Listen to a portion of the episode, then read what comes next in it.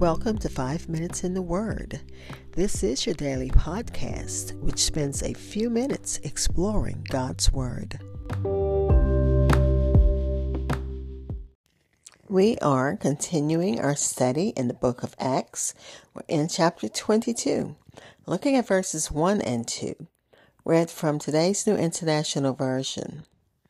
Paul has been dragged from the temple and uh, because he can speak Greek, he was able to communicate with the commander and the soldiers.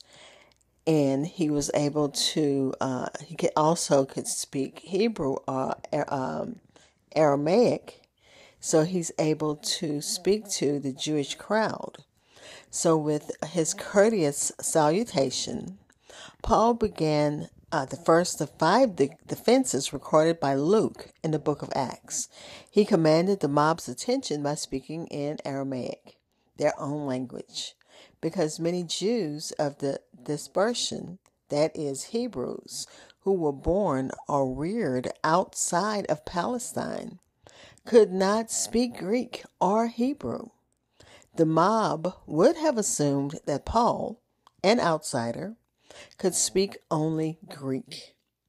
Paul's ability to speak Aramaic gave his Jewish credentials even more weight and helped him win a hearing. And that's according to Life Application Study Bible. So let's listen to Acts chapter 22, verses 1 and uh, the first part of verse 2. Brothers and fathers, listen now to my defense. When they heard him speak to them in Aramaic, they became very quiet. Again, Acts chapter 22, verses 1 and 2, read from today's New International Version. I'll be back with insights and close with prayer.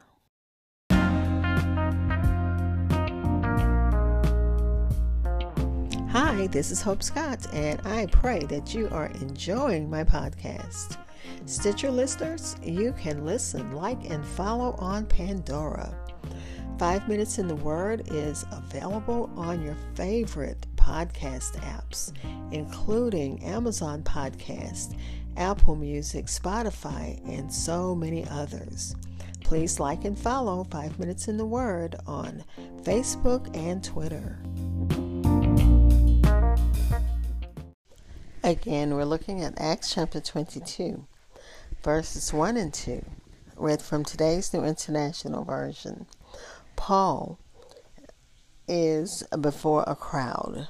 He's before an angry crowd, crowd, and he's able to get their attention because they were unaware that he spoke their native tongue. So let's listen to what the commentaries had to say about Acts chapter 22, verses 1 and 2 and I read that from today's New International Version. Paul addresses the crowd as brother, brethren and fathers, and according to our um, uh, edition, brothers and fathers, Paul began his great defense before the Jews the same way Stephen did. Stephen began, Men and brethren and fathers, listen. And that's in Acts chapter 7, verse 2. Stephen had addressed a, sim, a similar assembly in which Paul of uh, uh, well he was Saul at that time. Saul of Tarsus had been in attendance and he's going to tell you about that a little later in this chapter. Saul who is now Paul is now being charged with uh, the same offense as the first martyr, and that would be as the the first martyr was Pete was uh, Stephen. Those whom he addressed were his brethren, according to the flesh, and his fathers, as the uh, representatives of his nation, whether as Sanhedrin or priests or rabbis. The mode of address was quite natural since Paul's objective was uh, to appease the crowd, it was conciliatory. Paul gave a magnificent defense. He actually used the word defense, and it said the um, the Greek for that word is apologia, from the word that we use for apology, and it for it refers to a formal defense of one's past life or or actions. So Paul is uh, telling them that you know he has he wants to speak on his own behalf, and he's also showing uh, all the people of of Israel, the Jews, that he respected the law of he respects the law of Moses, the temple, and in order to make himself clear of these accu- ac- uh, accusations, he and he wants to vindicate his character and conduct but he wants to be able to speak to um, his people about where he stands and what he believes. And as he began to speak, they were more silent. Now, they weren't just silent, they were extremely silent. They could have uh, understood him in Greek, uh, doubtless fully, and doubtless fully expected the renegade to address them in that language. But the sound of their holy mother tongue awed them into deeper silence. Once the wild, wild crowd heard Paul address them in Hebrew or Aramaic, they became quiet and ready to listen. And that makes you think of teachers when we're getting um, our class's attention. And I know when when my class, I didn't raise my voice. I would just, you know, get get their attention and go on with with the lesson. So you can imagine, and just like I could get silence as soon as I went to my blackboard and started talking, I'm sure Paul commanded his audience the same way.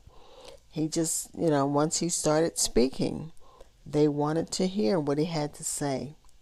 And at the end of the previous chapter, Paul's audience for this sermon had just tried to kill him, thinking he had profaned the temple by sneaking a Gentile in past the court of the Gentiles. Let's pray.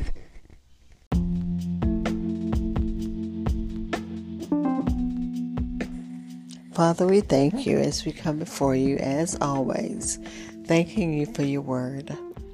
Thanking you for, uh, as we study your word, as we study the life of Paul, as we study the acts of the Holy Spirit in the book of Acts, that you show us that you are in even the minutest of the minute, the smallest detail so we thank you for that, Father. Even the detail is simple as a crowd growing so quiet because they wanted to hear what the man of God had to say. So we thank you, God, for that quiet spirit, that spirit that wants to listen and learn. We thank you for that. Father, I'm coming agreeing with my daughter in law for a prayer that she has for her health and her body and also for her daughter, that God, you know what is needed in both of those situations. Praying for those uh, who need you in a special way, whatever their needs are. Trusting and believing that as we pray, that you do hear and you will listen, you do listen, and you will answer prayer.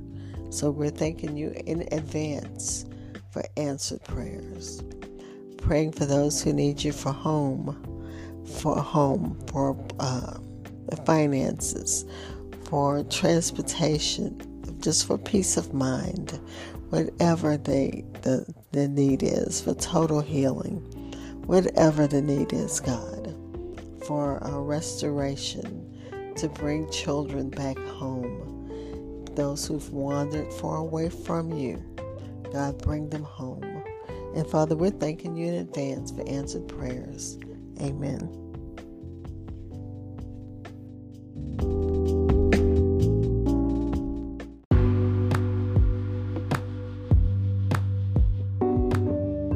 Thank you for spending time in God's Word with me. Be blessed.